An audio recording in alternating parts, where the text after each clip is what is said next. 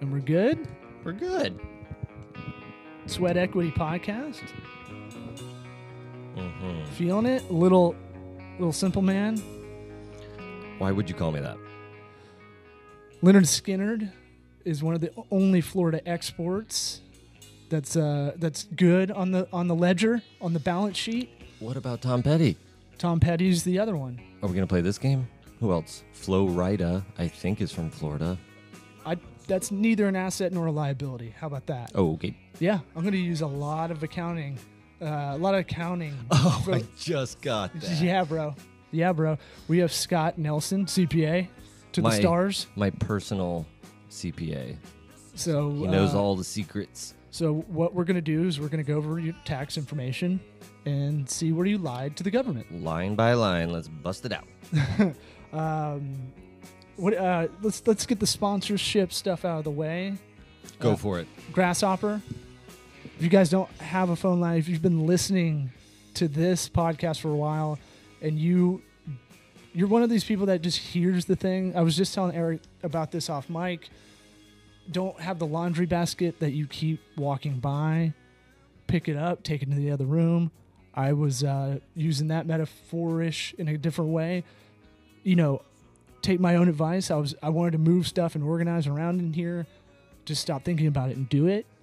If you're listening to this and you you have your own business, you're trying to act like you have your own business on a website or have this facade of a brand, you need a business phone line. You need oh, to be the legit. phone line Yeah. is the laundry basket. Yeah, well, putting it off, the task of it, right? Oh, okay. Yeah, the ta- people uh, people do hear these ads, but the thing with podcast ads is it's top funnel, as you call it, awareness. hmm It's not a conversion generator necessarily. Uh, it's awareness. So a lot of people don't know that they can have a phone line that can be scalable, that you can pay monthly, that you can pick your own phone number. We were looking at them the other day. I was I'm pondering a six six six. I already got one. You got a six six six number? New dental office, Forest Hills Dental. So you're you're creating that. oh, you're talking about the no. It ends in sixty six sixty six, but there's Oh, you got that one. yeah I, so came with came with the building. there was a eight one eight six six six six six something like that. That's badass. Now, we were trying to figure out are people superstitious with that? If they go to trygrasshopper.com slash sweat, they get our discount of fifty dollars off. Is that is the like if we change our number on that on using that link, that affiliate link that hooks up the show, we reinvest in the show whenever we get paid by these. Uh, and i- is it gonna have a stigma? Are people still that superstitious? Scott, would you be put off by a number 666 420 He ain't, 69? What are the other ones Sounds very memorable. Okay. It's got sticking power. That's what I was thinking. Yeah. Right? It might be a conversation starter. Like our company's called Tocobaga. People are like, what is that? A new kind of taco? I say no. I say it's the Indian tribe that the white men eradicated in the Tampa Bay area. And then we go into a whole campfire thing Yeah. about how Tampa means sticks of fire, blah, blah, blah, blah. And here we are. But, this, this is like probably all that's left of the tribe. oh, yeah, yeah. It's that and a, and re- a red ale yeah, another from white man Cigar invention. City Brewing. Yeah. But let's officially get the show going. After, after you hit that, I'm going to give you the link again. Trygrasshopper.com slash sweat. We're going to put the link in the uh, in the description of the episode, and then we'll we'll put a bunch of others. Uh, What I want to do is start any referral codes I have. You know, uh, we sign up for a lot of subscriptions for or give a lot of advice on the show. Uh, if I have a referral code, we'll try to put them in the description and start building that out for our SEO purposes too. Mm. Right? Sounds great. Can't wait. you sound excited. Are you fired up to talk some taxes? Uh, yeah, accounting. Hotty toddy. God Almighty, Scott. Sorry if I'm I made you uh, bleed from the ears there. Some people get caught off guard. Scott, have you ever heard of that hottie toddy? I have not. He claims that that's like an old radio thing. No, no, no, no, no. It's a drink, right? No, it- it's a it's a drink. It's uh the call in. Every radio guy has their own way of uh, starting a show, right? Some people you know, like Casey Kasem used to have some kind of way of saying something. Uh, Carolla says like "get it on," gots to get it on. It's like a lead in kind of way of, instead of saying hello. So you're telling me you chose that? Yeah, because it was uh it was in my frat cheer or whatever you had to do. You had to do all you know a Take bunch of that back. dorks saying that all together. Oh no, it's Dude. nerdy. I get it. And then Ole Miss actually has it uh, as their thing uh, as a school, like a l- little cheer. There's never one for the cheers. I've never done the gator chomp. You're a pessimistic person. That doesn't that doesn't make me pessimistic. Some people would be excited to do it. I just it. feel you, know? stupid. you feel stupid. The gator doing- chomp is pretty ridiculous. Come on. And I went there, kind of. Scott. Did you go to school, man? I did. I attended University of Wisconsin. Oh yeah, Badger, huh? I am a Badger. Ron Dayne. Who else we got? secretly a hu- oh Russell I could do this all day. Uh, uh, Corey Clements. Hmm. Yeah, yeah, I'll do it. I'll, I'll I don't want to go down that rabbit hole. I'll just focus on that. JJ Watt. JJ Watt. Yeah, that's what I was thinking. Mm-hmm. He's a big one, literally. So uh, Wisconsin, you grew up there. I did, yeah. Okay. Uh, I moved here in 82. Uh, big drinking state secretly, right? Milwaukee. It's maybe. not secret. It's, uh, there's, there's a bar in every third store. Well, my thing with like the Midwest, when I went there, I, I grew up in Florida. Like, I didn't know that everybody secretly gets their booze on in the winter. Not secretly, but you got your basement, and most most people go to the basement and drink almost every night. Got nothing else to do, and you don't got to take your clothes off. A lot of people are unemployed in the winter months, so Oh, yeah? they head to the bar. Really? Really? Why? Why is that? Uh, It's 20 below zero. Uh, All the all the cheese farms are shut There's, down. there's virtually no construction work in the winter, and Mm. ice fishing's big, where you go out on the lake and you take your little ice fishing shanty and sit out there and get drunk. Yeah, I've wanted to do that. I want to do it more than ever now because we have two kids under two, and I just want. I just want to go out on a frozen lake can't- inside a little shack and just sit quietly. I just don't want to need be by fish. myself. Yeah, I don't need to fish. Just, just read a nice book. I don't need to drill a I'll hole. read an instruction manual. I don't care. Yeah, I'll go fucking igloo just if I can get a little bit of uh, kind of me time. Yeah. You know what I'm saying? Um, so let's uh, let's talk some dirty numbers. Uh, let's talk what everybody's kind of concerned. If you're trying to do your own business, you're already kind of aware that 2018 is going to be a little bit different in the way you submit this stuff. And and I'm going to preface this to the audience that we're going to try to make this as entertaining as possible because my ADD is so bad that uh, I, I have a CPA and I have a business attorney, and I tell both of them talk to me like I'm five.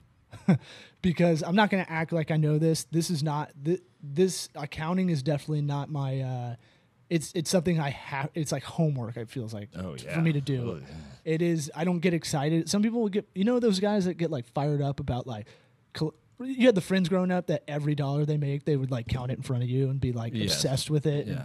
all that stuff. And it doesn't matter if they grew up rich or poor. They you just have that personality. I need to like manufacture that. Like I like doing the work. I like getting paid, but I'm not obsessed with like how much is coming in, how much is going out. It's not a great behavior. I'm working on it, but uh, I would say, th- you know, if people read read the episode title, which will probably be some clickbaity thing we'll do, that uh, think of accounting puns. w- yeah, we're gonna try to make this as uh, as uh, entertaining as we, I possibly can. Eric, you know, I think Scott, very. Scott gets fired up about doing taxes. At least my taxes. I think Yeah, he does like a dance, like a, a haka dance. That's is his it? hottie totty.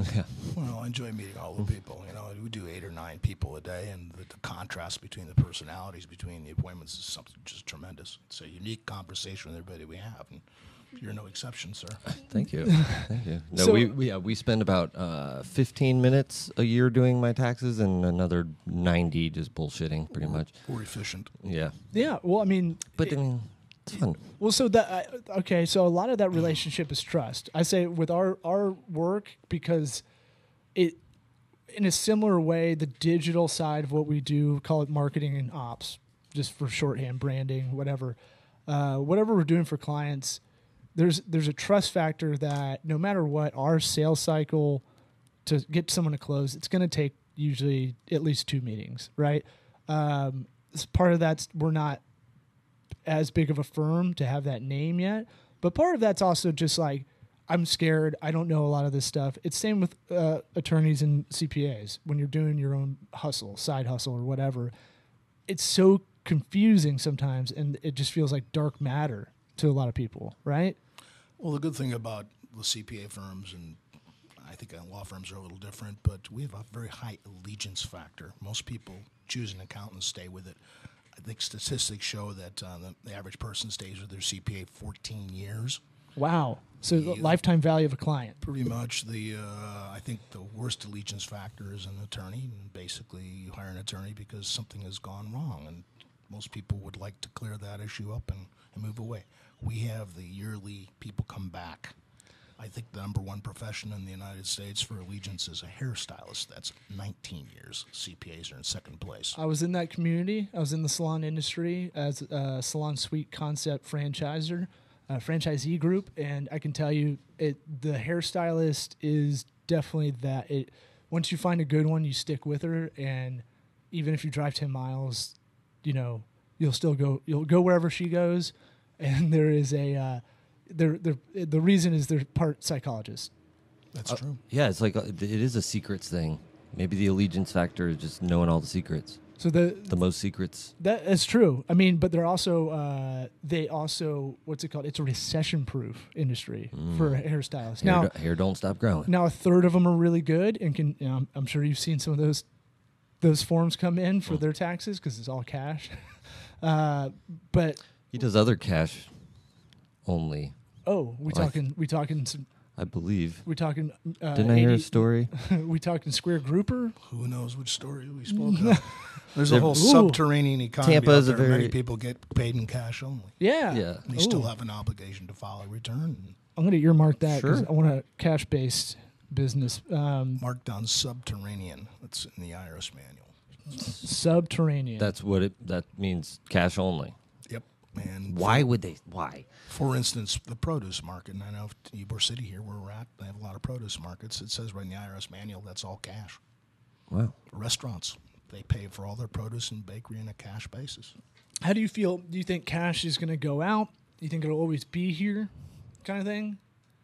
Because everything's going more digital. Well, I don't know. I'm old school. You know, uh, when I started out, we didn't even have computers. We didn't have a fax machine. But if cash goes out, there's going to be something to replace it. But you know, I think artificial intelligence would pick up on that, and uh, I don't think it would be the same as an all cash economy. Yeah, yeah, yeah. Well, yeah. Oh, how about the question we had a, a while back? What? Federal Reserve, uh, and we were looking up. We were Well, it's not really a question. Federal Reserve is what do we say? IRS is part of the government. The question was: Is the dollar backed by gold? And I tried explaining of the the uh, Nixon tax. What was it? What was it called? It has a weird name. It doesn't matter. Where they switched over to uh, non-gold standard. I guess it's just they consider it backed by the full faith of the United States government, right? Yeah, that, There's that no more gold. A long time now, gold went away. Gold standard went away. You wouldn't believe how many people I had to like. It was an argument, but it, I don't know why. I mean, it's on Wikipedia. I'm on. Did you find it? I'm on Investopedia, but that's going to be a lot of reading. I there can't was read some. it. It's got a weird name. Nixon We'll- Tax Act. We'll I'll look it up. Uh, so, 2018 tax changes. What are I heard? The one I know off the top of my head is meals and entertainment is gone. Right? It is gone. Uh, you can still. It'll find a new home in a different. It's it's Deduction? Okay. It's okay to give your clients ticket to the hockey games. There's nothing wrong with that. It's just not going to be a deductible item on a tax return anymore. Okay, so how did that? How I never understood how that used to work, and because I'm I'm only asking be, what happened before because there's probably people that don't know what deductions. I'm trying to figure out the difference for people from last year to this year. So, Sure. let's say we're we're a client heavy business. Uh, and we we take uh, enough entertainment, so we take them to let's say it's ten thousand dollars a year to entertain clients or something like that. What how did that how does that work out in most most of the time? I know this is tough because you have to know revenue and all that stuff but It's not what, tough at all, what can you write off? I think in answer to that question, you have to really talk about what would happen in the event that you were asked to substantiate that. what does that mean? That means what if you got audited? Okay, right. You can do anything you want. You can put anything you want on your tax return. But when we talk to clients, we have to talk about if you were selected for audit, what would hold up. Right. In regards to entertainment, meals where you're taking a client out face to face and you're sitting across the table, and that's still going to be deductible. That was deductible only 50%. It's been like that for 50 years. Uh-huh. Okay. But the big change in the new tax rules is, is that client appreciation events are not deductible. Hmm. Uh, do you know why?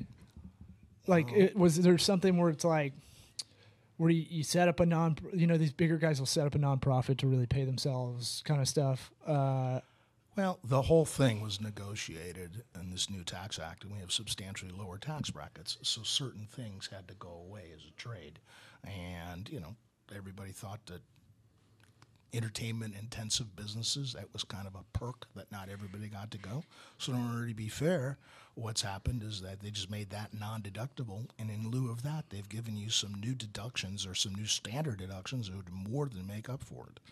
Um, so, you know, the hockey tickets, the client appreciation events, things like that, that's just not deductible more. But if you want to do just a little twist, a client appreciation event isn't isn't a deductible expense anymore, but a client education night would be. Ah. If you had a guest speaker that it was an educational purpose, you had a motivation there and you invited the clients to give them something of substance and you served dinner, that would be deductible. so if we, if we put the podcast on live and had people over here for a party, that's technically this is an educational show. I mean, this isn't. It isn't all dick jokes. It's, heavy, but, it's the not dick jokes are educational as well. Right. Anatomy and whatnot. right. Uh, and we're showing you how to podcast, how to get that voice out there. Well, now you're getting closer to something that would be educational. If you're showing them how to podcast, I mean, but if you're just telling jokes and have Oh no! Every a episode is buffet how in the how back. every episode is titled "How to Do Something," and it that entertaining clients when you come in and they actually show you, I would think that would be a deduct. If they sat here and you you, you What if- gave them a meal, What if they were in the other room and it was just kind of broadcasting in that room? I'm just trying to. I'm thinking of just odd scenarios Well, that we could from, work around. from a substantiation point, number one, you have a recording of the show. That's really good. You're going to have a guest list. You're going to have a syllabus of what the topics were that were discussed, and that's probably a long way toward meeting the objective uh, substantiation for an audit. Maybe writing down some meeting minutes. I've got some Nest cameras hidden around here I don't as you need proof. to write it down. You got it on video, right? That's, Toilet That's cams. perfect.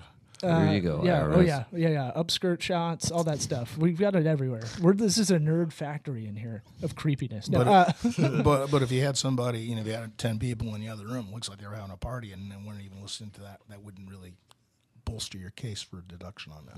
that's true. They I'm- could be undercover IRS agents. I was just thinking, like, what if we had a party in here and it was just go?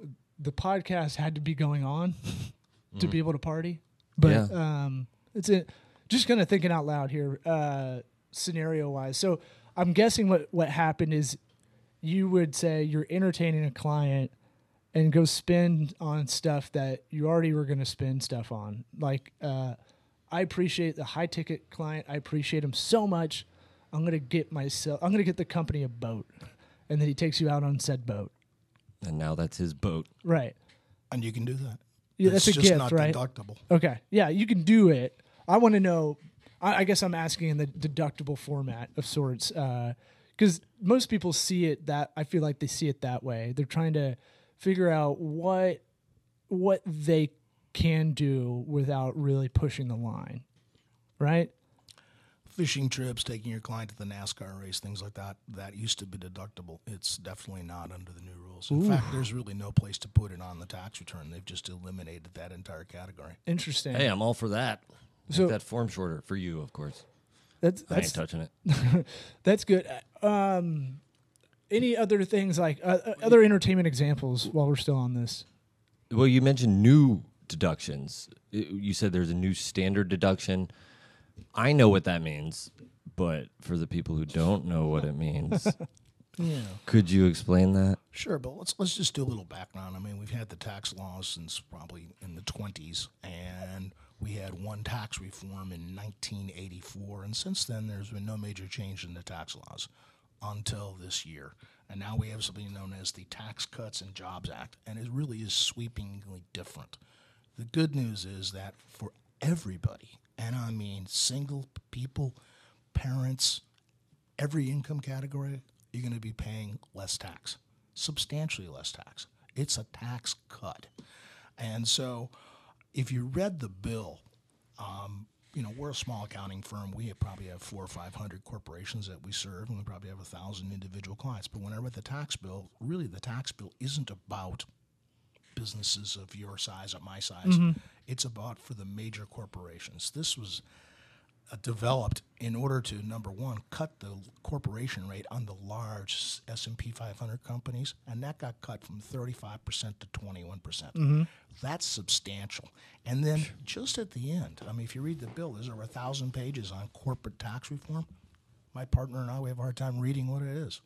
A lot of it's about repatriation of, of of money that was earned maybe by Apple overseas. Now they're bringing it back. Mm-hmm. But almost as an afterthought, in December, in order to make this politically palatable, they introduced some tax reform that would affect small businesses and individuals. And this all happened in the last two weeks before it got passed. So the most sweeping change for every family is is that they've expanded something known as the standard deduction. So the standard deduction for a, a married family, I'm just semi quoting on this, Yeah, it yeah. was twelve thousand eight hundred dollars in previous years. Now it's been expanded, expanded, expanded to twenty four thousand dollars. Mm-hmm. is substantial. Sure. And the other thing that, in that regards to most families, is, is it really is good to be a parent. The child tax credit, if you have children, has been expanded from one thousand to two thousand dollars per child.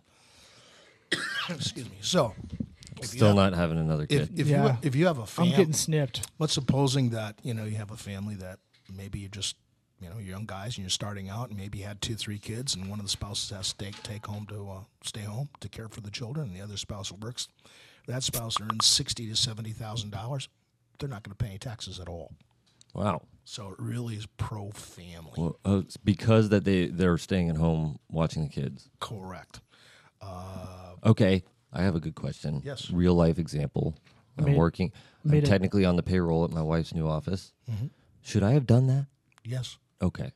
Why? Well, I mean, if it's a matter of, I, I don't know, I guess the money itself would be way more on our side if I'm getting paid. But I'm just saying for the tax deduction of the child, because if I d- wasn't on a payroll or, you know, a, an employee somewhere, you can't, you used to not be able to deduct it because you're supposed to be home watching the kid because you don't have a job. Where I, because I was sending my kid to daycare. So if we're writing a check every month, before if we were both working, you could deduct it, right? And That is now that not is correct no you still can you can still take the child care if- if both Or you- oh, you're saying it's more now? Well, no, that's that was Or a that's the dependent care credit for children in school. Mm-hmm. What I'm mentioning to you is is that it's a child tax credit, two thousand dollars for every child on the bottom line. Mm-hmm. Take it right off the top. So that's real good. But your questions, it's a great question, but. What everyone wants to do immediately is they take this tax law and they want to apply it into their own personal situation. yeah. course. Oh, yeah. Yeah, We're all narcissistic. Show narcissistic. me the money. That's why you're on the podcast, so I can get free uh, accounting advice. My understanding is, and you are a client, that your wife just opened up a dental practice, and the question is, should you have been on the payroll? Well, there are pros and cons for that. First off, you are paying into the Social Security system. Mm-hmm. That's good. The best part about that is, is that if you should become you're in an accident or something and you became disabled, uh, if you don't contribute to the Social Security system, you may not qualify for Social Security disability. So if you're hurt in a bad car accident right now, you would have had to contribute at least nine of the last 16 quarters in order to be currently uh, eligible for Social Security. So that's a good benefit. But I can tell you some different wrinkles in the new taxes as it applies to your dental practice, and too. There's a, there's Go for it. Hit it. Well, there's You're getting fired up. I like it. I see Let- it. I see it in your eyes. You're very calm. Let's but go. I mean, you guys, I know you. Uh, you know, we're here to talk about startup businesses and entrepreneurship, and I'm all. We talk it. about whatever business wise, but it, it, yeah, most people are try, don't know anything about. So I'm going accounting. to I'm going to apply this to the dental practice, but let's go on. Right at the end, when they were passing this tax bill, I was really shocked that they even passed it. They really didn't have enough votes, and because he was from Wisconsin, his name's Senator Ron Johnson. Said, you know, he goes, he says, I'm not really in favor of this tax bill because he said we're giving all the breaks to the large corporations like Verizon or IBM. He says, and I, yet have so many people that own their own business and they own it in the form of a partnership or an LLC or subchapter S. And where's the tax break for them? Because they're incorporated, they're just not as big. And at the last minute, they created something new. It's called the pass through deduction. And what that is, it's a 20% off sale. Is that when we would calculate, I think most of you guys are either LLCs or subchapter S's. After you calculate your business income, there's a 20% deduction that you can take off your bottom line. So if your company made a profit of $100,000 and we're all with your taxes, wait, there's one more thing. We have the new pass through deduction. You get 20% off of that too.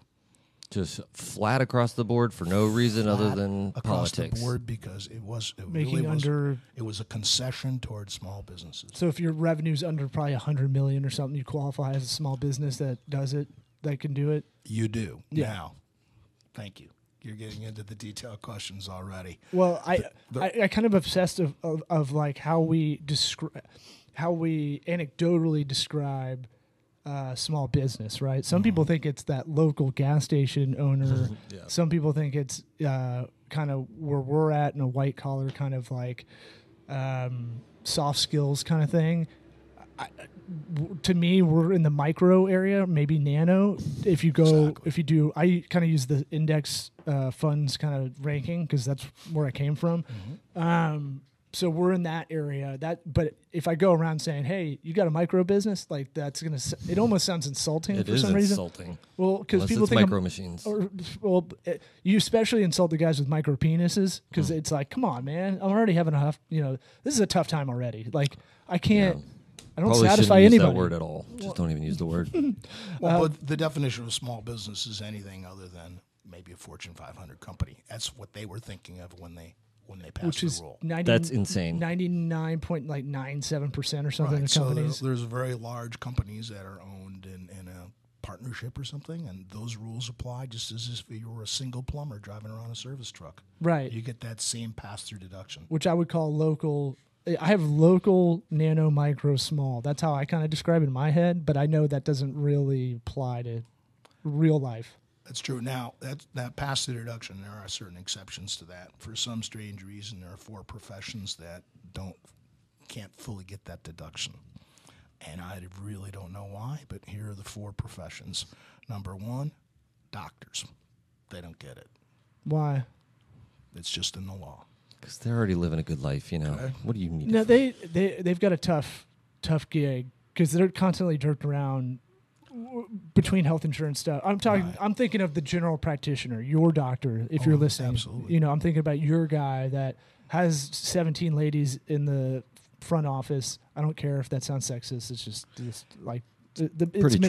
It's At my place, there's eight Cuban ladies that once they went to a premium, premium kind of uh, general practitioner, uh, whatever, they made a partnership with one of these umbrella companies that are coming in and taking these over. You pay five thousand dollars a person or family, and you get better. You can go in whenever he'll go to your house, kind of thing. Concierge medicine. Yeah, yeah, yeah. And so um, you can do that. And now there's two ladies in the front desk. And they're like, oh, yeah. The guy came in and he was like, we didn't need all this paperwork and all that. I was like, I've told you guys that. I can't help it. Well, in I can't help but consult every time I go somewhere. in regards to the medical practices, I think the reason that you see all the consolidation is because they need power in order to negotiate with the insurance companies for a, a rate. And if you're a sole practitioner, you're just not going to have. You're not going to be able. That's to do true. You just take what they give you. Yeah, because what happens, you- uh, I guess you've done some doctor's offices. Uh, my wife's a data analyst in the healthcare market. and She's kind of explained to me that, like, it's kind of a guessing game what you're charging in a way, which is insane. You you use like Medicare as a met as like a starting off point, um, but it's really tough to f- try to nail like who owes what. So it's like a constant back and forth of like cash flow issues, right? Correct. Because you're always trying to guess, which is insane to me. Like Well, that's a bad if- system. If, if the doctor loses the insurance coverage, he won't get paid for four or five months, and a lot of medical small practices have to go into temporary bankruptcy in order to wait to get paid. yeah. So that what It's impossible to be a sole practitioner any doctor. any th- any yeah, uh, and it got harder. I guess the Obama era. I, I just remember a lot of people kind of uh, saying that doctors' offices are going to have a tough time. When Obama came in office, I didn't know what they were talking about because I was like, whatever. I'm 20. Was it an Obamacare thing? Um, I don't. Th- it may have been, but I don't think so. I think it was more in this area, but it sound it was people hovered ar- around that Obamacare stuff. My opinion would be is that there was a tremendous consolidation in the last 15 years to where the insurance companies and the hospitals they all want to become one and they start buying up medical practices. If you become ill right now and you check into a hospital, your doctor's probably not going to visit in the hospital. You'll be uh, uh, assigned to a doctor that that's employed by the hospital. He's your I forget the term. He's your medical Resident? specialist. He's your specialist you've been assigned to. and it's so it's just and i'll let you do the other ones uh, it's just so weird that now the folksy kind of general practitioner is really uh, has to deal with this kind of shit and then you know you want your doctor to be the best doctor right and that's why they're not good at the business side of things that's what i've talked to them about most of the time dentists have a little bit better acumen i feel like Scott would know. He's got some tons of dentists. I have tons of dentists. I feel like they're um, they didn't. I feel like general practitioners play or, uh, those kind of doctors, not specialists, play a little fast and loose. Uh, I'd say a little bit more uh, instinct kind of based, more than I feel like dentists are so precise, orthodontists so precise that positions like an assassin, Yeah. um, well, they got. They have to be. like a sniper. Yeah, Kind of wonky jaw. But for a starting medical doctor, and the just there's so many impediments to starting your own office that you just can't do it. I mean, Yeah. you're gonna have to rent an office on top of the student and loans. you're not gonna Right. have you're not gonna have any insurance reimbursement. Where where are the patients gonna come from? And they'll, they'll go broke before. So what you do is you join a medical group, and they have they have the insurance reimbursements and they have better benefits, and you don't have to deal with the personnel issues of hiring your first nurse and things. And uh, you know, there, there's just aren't any medical students coming out and starting their own practices. It Just doesn't happen. It's crazy. It's I feel like it, it they don't want to either. They know that. Yeah, I, I just uh, I'm always on the entrepreneurial side, so I'm always like I, I just feel like that's a that's it stifles innovation somehow. But does. um, you know, it it could also breed more innovation if you have pooled resources. You can make a case in that direction. But I make my I, I'm a contrarian to my own point. um, but I'll let you talked- fin- I'll We've let talked you about that before, where Yeah. it's like not the worst thing See the for somebody sides. coming right out of uh, med school, whatever, to have a place that I can always go to this corporation if this doesn't work out with this Right. person, sort of thing. But uh, I, I cut you off and went on a tangent going on? where No, you had I- that was point one of four. That was so one of four. That was one of four professions. yeah, Okay. all right. So I, I all love our medical doctors, and I think they do a great job, and they have altruistic. I mean, they have a purpose in life. So I don't know why they don't get the tax benefit. They feel like firefighters. The second uh, group that is denied full access to that special deduction are attorneys.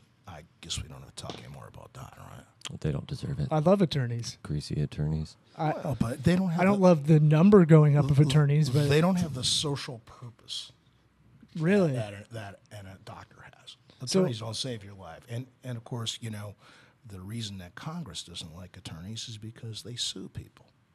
And they're all attorneys. right? And But they're- they were all, yeah, they were all former attorneys, Right, and and you know some of the so big- they know. they just have a bad reputation for some of the large settlements, you know, the tobacco settlements and things. So uh, Congress said, well, you know, we're not going to give that deduction to them. So Hmm. I'm I love attorneys too. I have plenty of clients that are attorneys. I thought we'd have more attorney jokes. This is the last opportunity before I go on here. You know, I don't have stock attorney jokes. I just kind of play it as it goes. There, I know there's a lot out there, but you know, I grew up in a house. Uh, Surra- uh, my dad and all his buddies They're all attorneys. Like uncle's an attorney. I grew up all around this. I we're trying to we we, we will do this one day. Do this sketch called Social Attorney, where uh, we do everyday fights, and then you have your social attorney come in and go, "No, what my client was saying was you didn't fill the dishwasher correctly because he looked it up online from the manufacturer. Right. You do it in your own kind of way, and that's okay too. You know, but my client can't articulate this because he's hungover. You know, like that. That's kind of the sketch. Not a lot of laughs from you, but we'll uh, we'll we'll beat that out a little bit. I bit. know what I didn't do.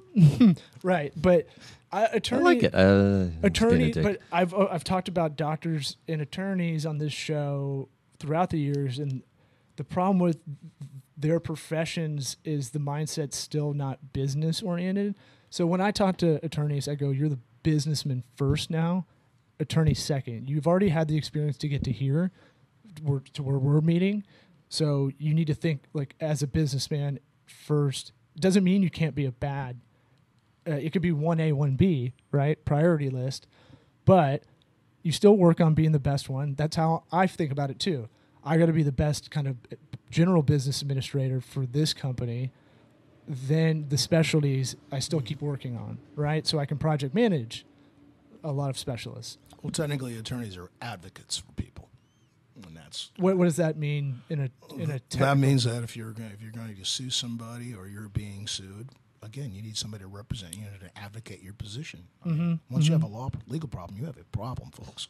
But it's The realest of real problems. Are you saying the position's almost as a luxury, so it should be? It doesn't need to be taxed. So like Well, you get a I'm attorney just if you need saying. one. I'm just saying that that that uh, Congress are predisposed against attorneys because of the large legal settlements, and that raises the cost of everything, and therefore they're just not a well-liked political group.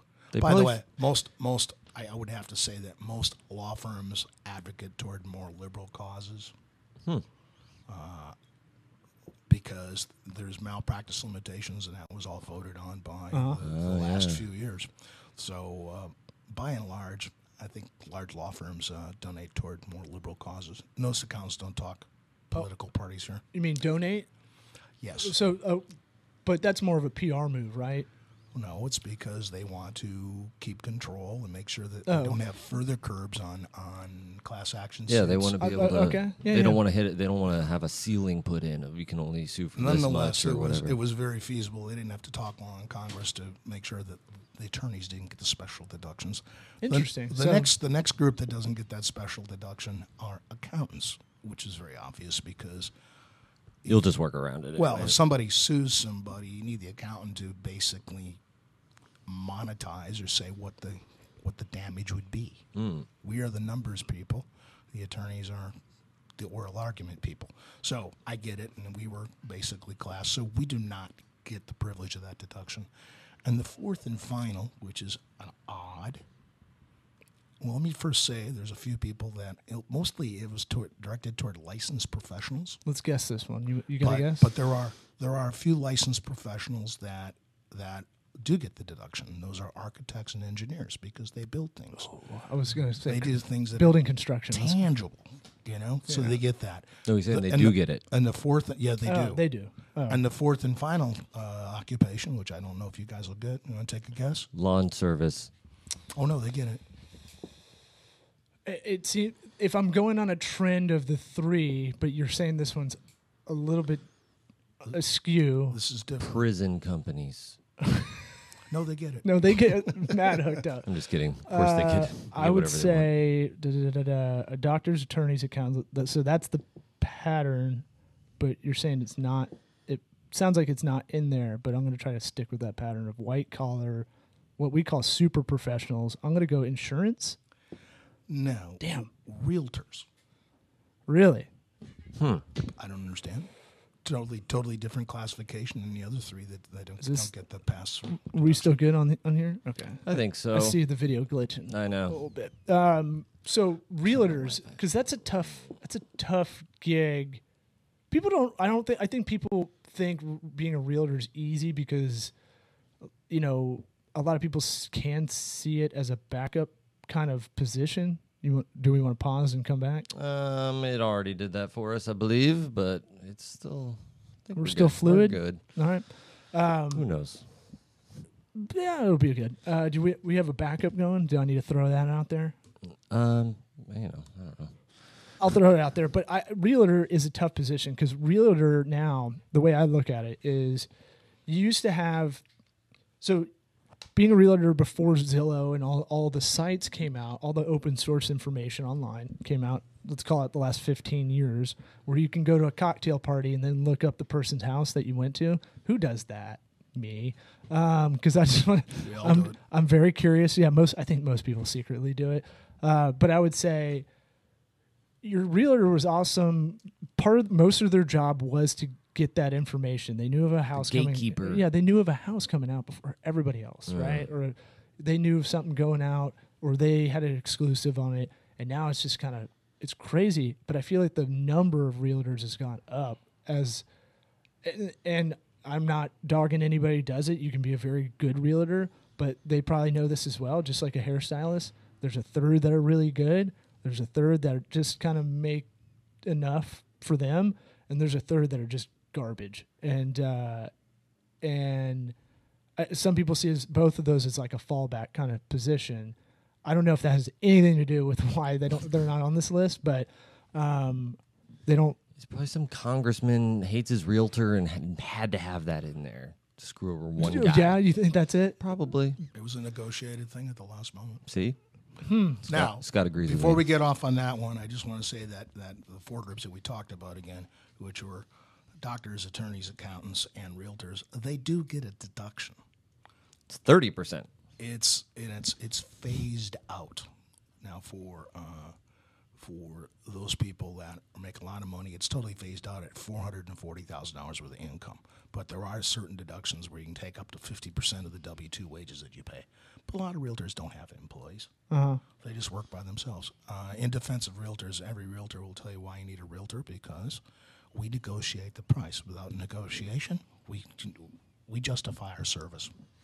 So Yeah, that- that's enough on that one. I just wanted to get that in. That's that's great for entrepreneurship. I mean, That's- I'm I'm all about people starting businesses from nowhere. No, the real yeah, and that is the real, real realtor's value is to basically talk to everybody for you, because you don't want to do it and look through contracts. That's what ours did. That was very good. I think they're kind of quasi. They're not real estate attorneys, but they are quasi contract. It's like a middle ground between you and the uh, really looking at the contract professionally. Uh, you got so much other stuff going on. It's nice to not have to worry about that one little thing. so what else? What else you got? Uh, Well, I do have one that I think is important about the new tax law, and it's called the elimination of state and local taxes. the Illuminati the elimination. elimination. Sorry, We I live- wanted to hear what I wanted to hear. We live here in the state of Florida, and the state of Florida does not have a Florida income tax. mm-hmm. So the people that live in Florida, they take their property taxes, and we presently it's gone now. We used to get an allowance for sales tax that we might have assumed to be paid while we're here in Florida.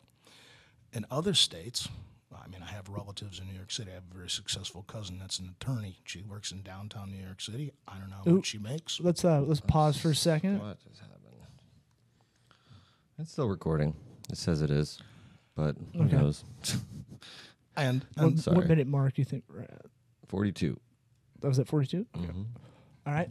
and we're there. yeah, So, yeah, yeah. so We'll keep it all in. She works in New York City. I think she makes well over a million dollars, and she pays New York City tax. She pays state of New York income tax, and she lives in Greenwich, Connecticut.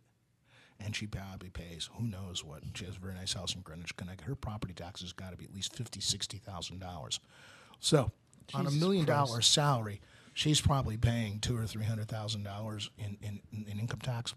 Under the new law, state and local taxes, including property taxes and state tax, are limited to ten thousand dollars.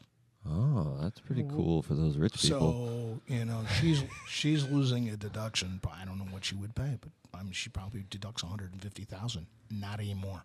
Huh. And consequently, in this high tax states, this new tax law is not favorable for wealthy people. oh, okay. What do you mean? How how so? Because Well, that they- they that were- scenario. if they were deducting on their income tax, deducting unlimited, hundred, hundred and fifty thousand dollars in, in state income tax they pay. oh, Oh, yeah, I'm yeah, we- sorry. I heard it that way too. I heard it the wrong way. I, I was thinking. Uh, now they're limited Okay. to ten thousand. we heard it as so a cap. on their federal income taxes, Yep. they're deducting state and local taxes that they're okay. It also, uh, you know, has an effect on uh, on how the state tax returns collect tax because most of the state tax returns are, are derivative taken off the federal return. You do your federal return first, then you do the state income tax. Wait a minute. Hold on. Let's let's because now I, if I'm listening to this, I'm trying to get in the the user, the listener Okay. head.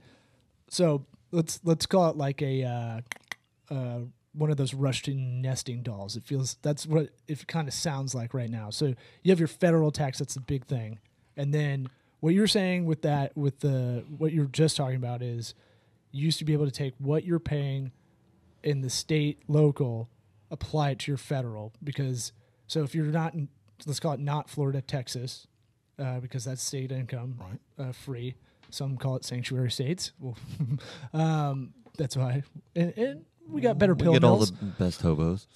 um, but say you're in a uh, you know more liberal state, Massachusetts probably, or, or New York.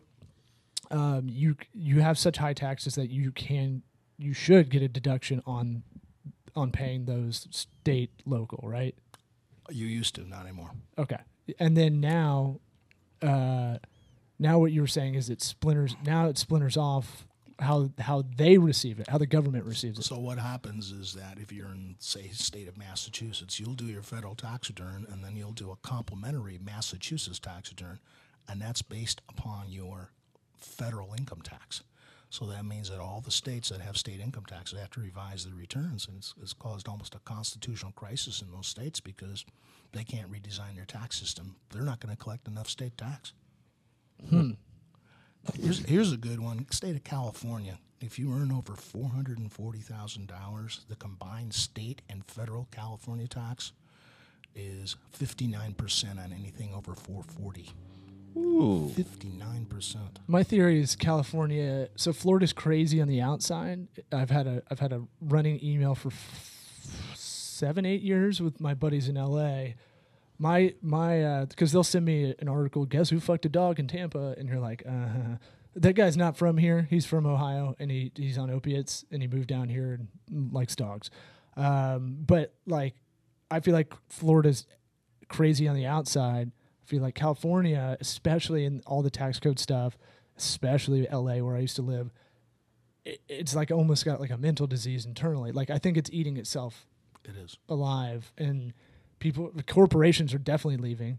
You're seeing a lot of people move out of there, like manufacturing for sure. They're going to Texas, Tennessee, wherever you know, wherever they can. Um, car manufacturers, you can easily look at that. Well, we're, we're seeing a lot of venture capitalists that are moving to Tampa, and they're moving from Silicon Valley to here, and they're basically so why would we want to stay out there? The taxes are high. We've got a good airport here. We've got access to water, and the tax and the cost of living is just dramatically different than say San Jose, California. I I would agree. And San Jose was bankrupt uh, in the crisis like ten years ago because they gave too much uh, pension funds, right? Like Stockton, San Jose, kind of that mid, uh, mid upper uh, Bay Area kind of corridor. A lot of them had pensions that bloomed up. If you're a firefighter, you could retire at fifty or something like that. and like you had, but your your retirement plan was like insane. Like you made bank, you made mad bank. Now I get it. Like you're a firefighter, you're a cop. You, you, there is, there should be a little bit more. It should be skewed a little bit more Yeah. because you have a dangerous position. But it's, but the people who do underwater welding or, you know, like uh, high rise kind of construction or or uh, just construction on the road, any, any of that stuff, still really dangerous job. Yes. Ice And- road trucker. Sure. Uh, and like that's not really seen in the similar light, I guess, because we don't really think about them day to day. Um, but yeah, I would agree. California, you know, one of the reasons I was leaving is, is just like is I. I'd sit in traffic, and this relates to taxes. It comes back to that. Uh, Tam- if Tampa has anything I really dislike, is we have a traffic issue that we don't want to we don't want to really attack um, the Tampa Bay area. I think we're 18th in po- metropolis population and top five in metropolis like traffic or something like that. Something, Traffic anger score. yeah, something crazy like that. I do feel like being angry in the car it does affect you because as you're driving, Yes. uh, I, I do a joke on stage. I have to see the face of the person that's going slow Yes. in the left lane. I have to, but which is arguably more dangerous because I have to floor it to go Yes. see them. Completely irrational, but you got to do it. but. I gotta hate their fucking face. now I feel like every a lot of people have this driving anxiety, and I feel like that's palpable if you times that by as many people. I feel like it has such a echoing effect, ripple effect. And my thing with uh, the way tax money spent, property tax money for here, um, I wish it was just a little bit more transparent in that that kind of way. And I wanted to ask, like, why not why why isn't the IRS or why isn't all the uh, why why isn't there more transparency? I guess I'm going to probably answer my own question uh, to give you a minute He'll get to it on his own. to get you a minute to think about it. But like, uh, you know, why don't we have more transparency with like here's exactly where each dollar that you pay in taxes goes to. If we're having to be transparent with the government uh, about what we're making, or as much as you know most people do, uh, they're as transparent when they're paying their taxes. Why isn't that reciprocated with like, okay, for every dollar we spend, thirteen cents goes into education, the ten cents goes into the roads, uh, and, and made it. The I know the other part is it's not easy to interpret tax tax codes, and I this probably is transparent somewhere, but I it, I don't think it's easy to digest. I think in theory it is technically doled out for different things, but there's so much money going around that even if it's doled out, they divide, they take that extra 10% of it. Maybe it's only $10 million that go in from the federal government, which is nothing to them.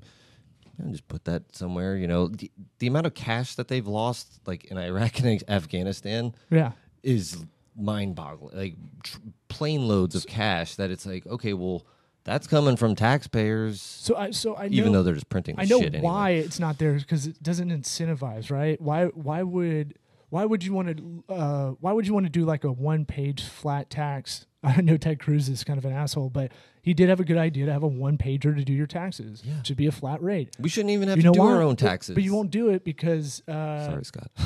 you won't do it because it doesn't incentivize. It's not an incentive for that side. It's it's only on the user side. Uh, Yeah, why would they change? They don't need to change. so They got all the guns. and it eliminates the people who govern the tax code too, because that eliminates the whole Job, the whole sector. bureaucracy, the whole thing. Um, and so that that was a long-winded way of asking a question, but What was the question? it's more about tra- why why isn't there more transparency, or uh, do you think there should be more transparency with all this kind of stuff? It seems like you've got opinions.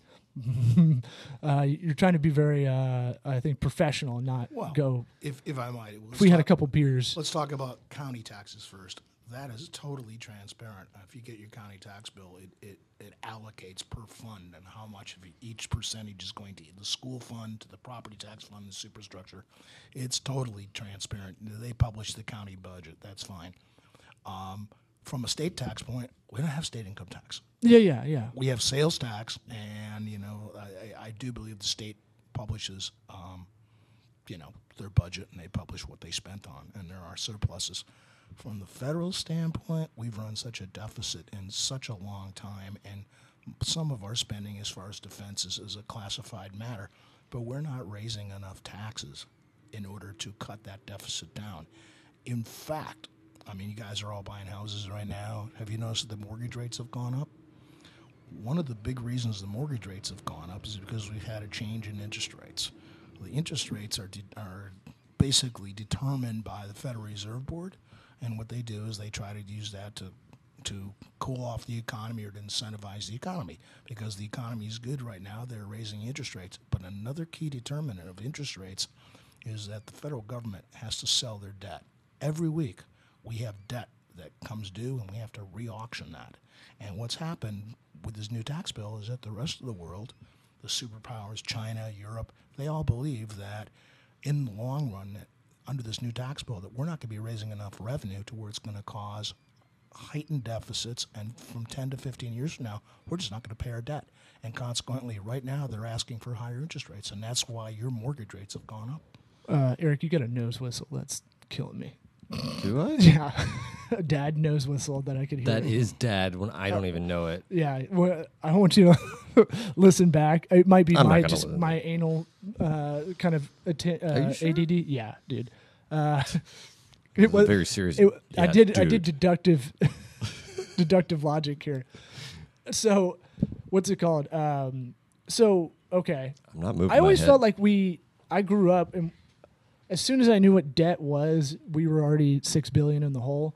So it's our, it's mostly an imaginary number to I think my age and younger. I'm 34.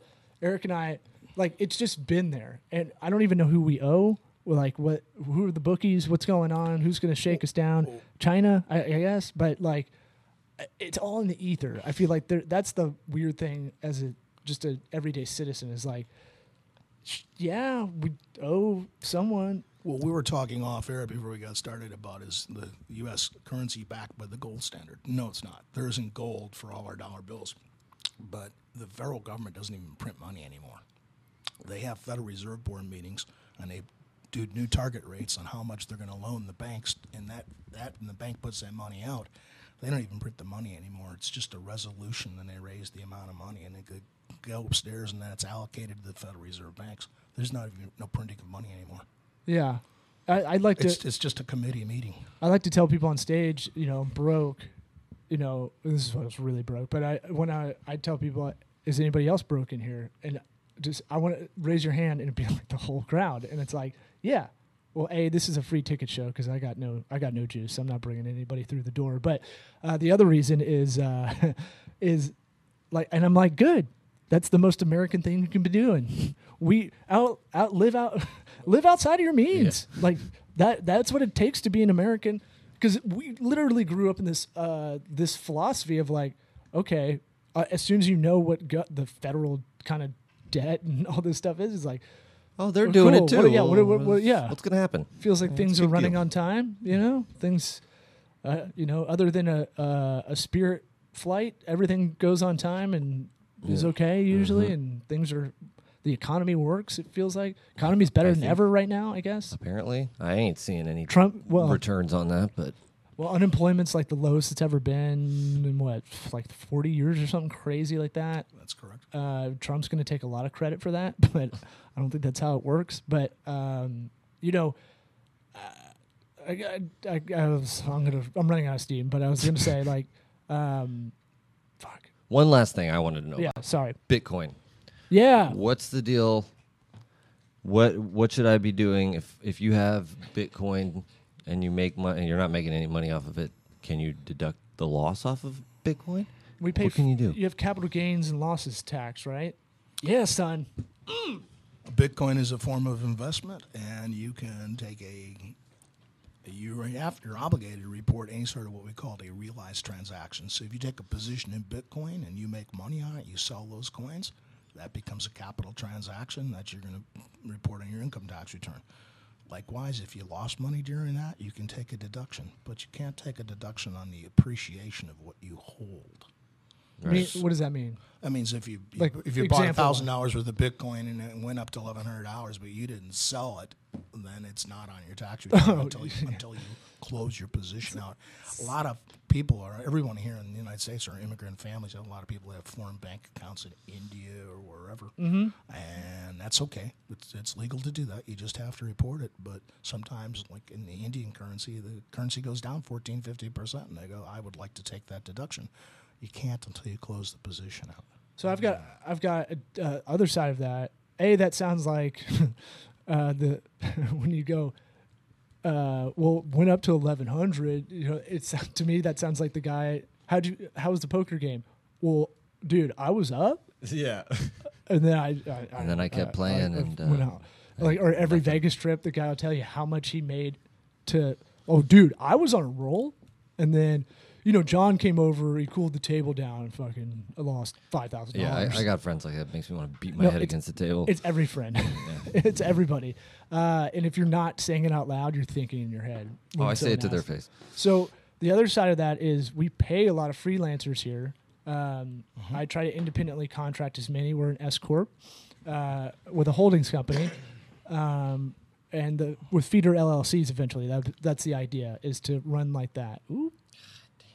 We're still recording. It, it's says. still recording. I don't know. Um, I'm, right gonna keep, an- I'm gonna keep going. We're right at an hour, anyways. But so um, we that's how we're set up and i got my accountant and, and attorney together to help walk me through all of that because here's the thing the lesson i have for people trying to do their own business especially if it's kind of soft skills like ours is you really need to get on the same page with legal and accounting because the, it, they're so intertwined that you need to make sure that one hand does the other. And now I got them together, and they're kind of referral partners, and they they help each other, which is awesome for me. It it it raises a comfortability level, a trust a trust level too.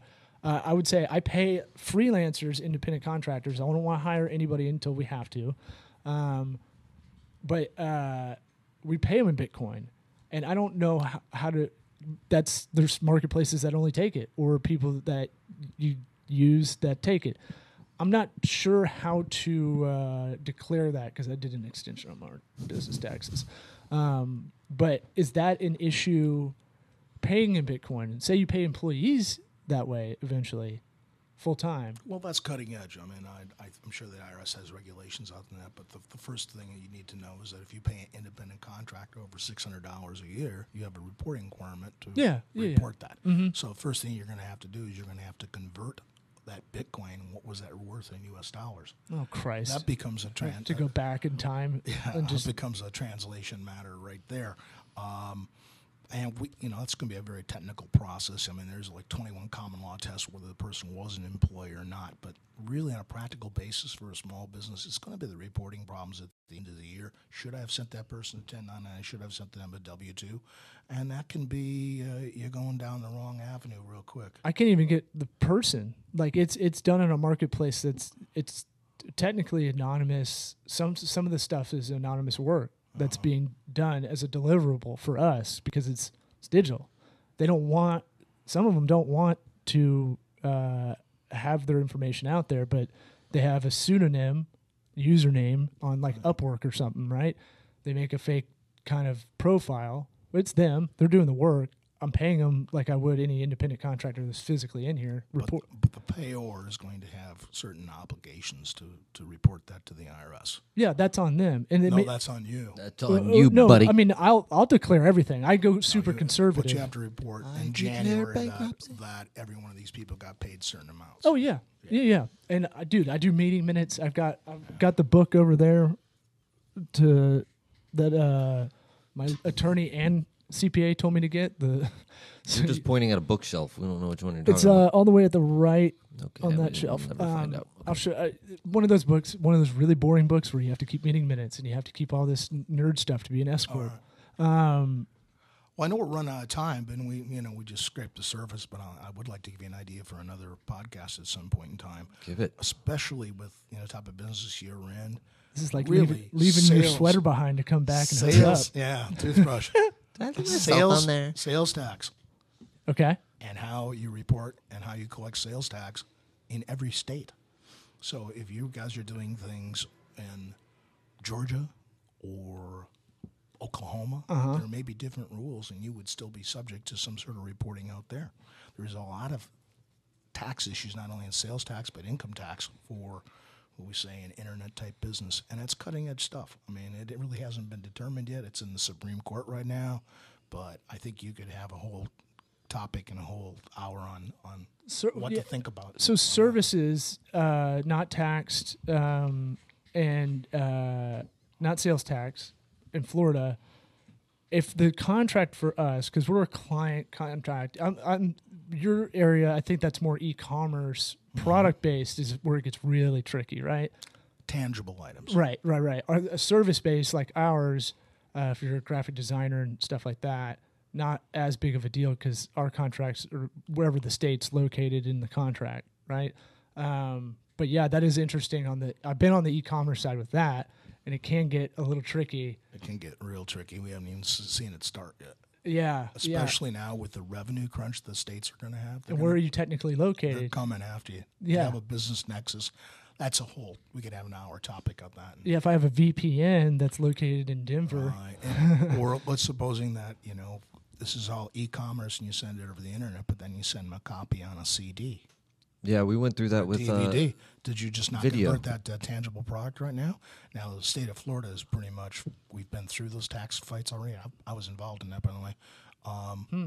And and they've ruled that just a nominal amount sending out that isn't subject to the tax. But that doesn't mean that Georgia or Pennsylvania has different rules. know right? your states, people. And you could Yeah. be you could have them coming after you, and all of a sudden you're barred from doing business in Pennsylvania. And I was never in, but in Pennsylvania. Hmm. So there's a lot of state tax issues if you're running a national business and, and, and over the internet to the different states. It's a fascinating topic.